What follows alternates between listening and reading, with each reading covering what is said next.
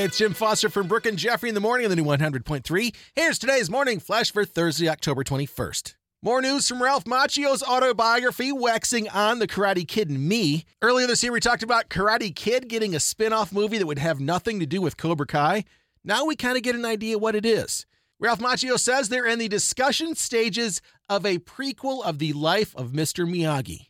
It's a project he's cheering for personally because Pat Morita, who played Mr. Miyagi, always wanted to do more with where Miyagi came from, so it would be wonderful to see that realized. Some of the questions Macchio says will be answered by the prequel.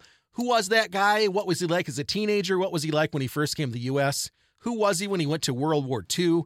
And how he came from Okinawa to a place where he was working as a maintenance guy in an apartment building, teaching a kid karate. If done right, it'll be a great story. File that in the wait and see moment, could be pretty cool.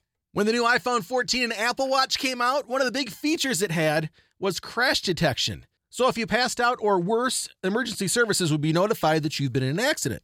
Apparently, crash detection works so well that it's notifying authorities with false alerts when people are on roller coasters. Apple's solution they are suggesting you switch your phone into aircraft mode before heading to Six Flags for Fright Fest. While we're talking about Fright Fest, it's the time of year when Google Trends Frightgeist releases their top 100 costumes searched online. Let me take that back. For some reason, 100 is missing, so they've searched the top 99 search costumes nationwide.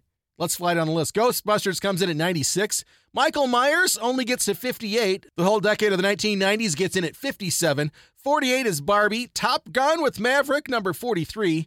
Batman the Dark Knight, 19, getting up there. Chucky at 16. With Hocus Pocus 2 coming out, the Sanderson sisters slide into number 14.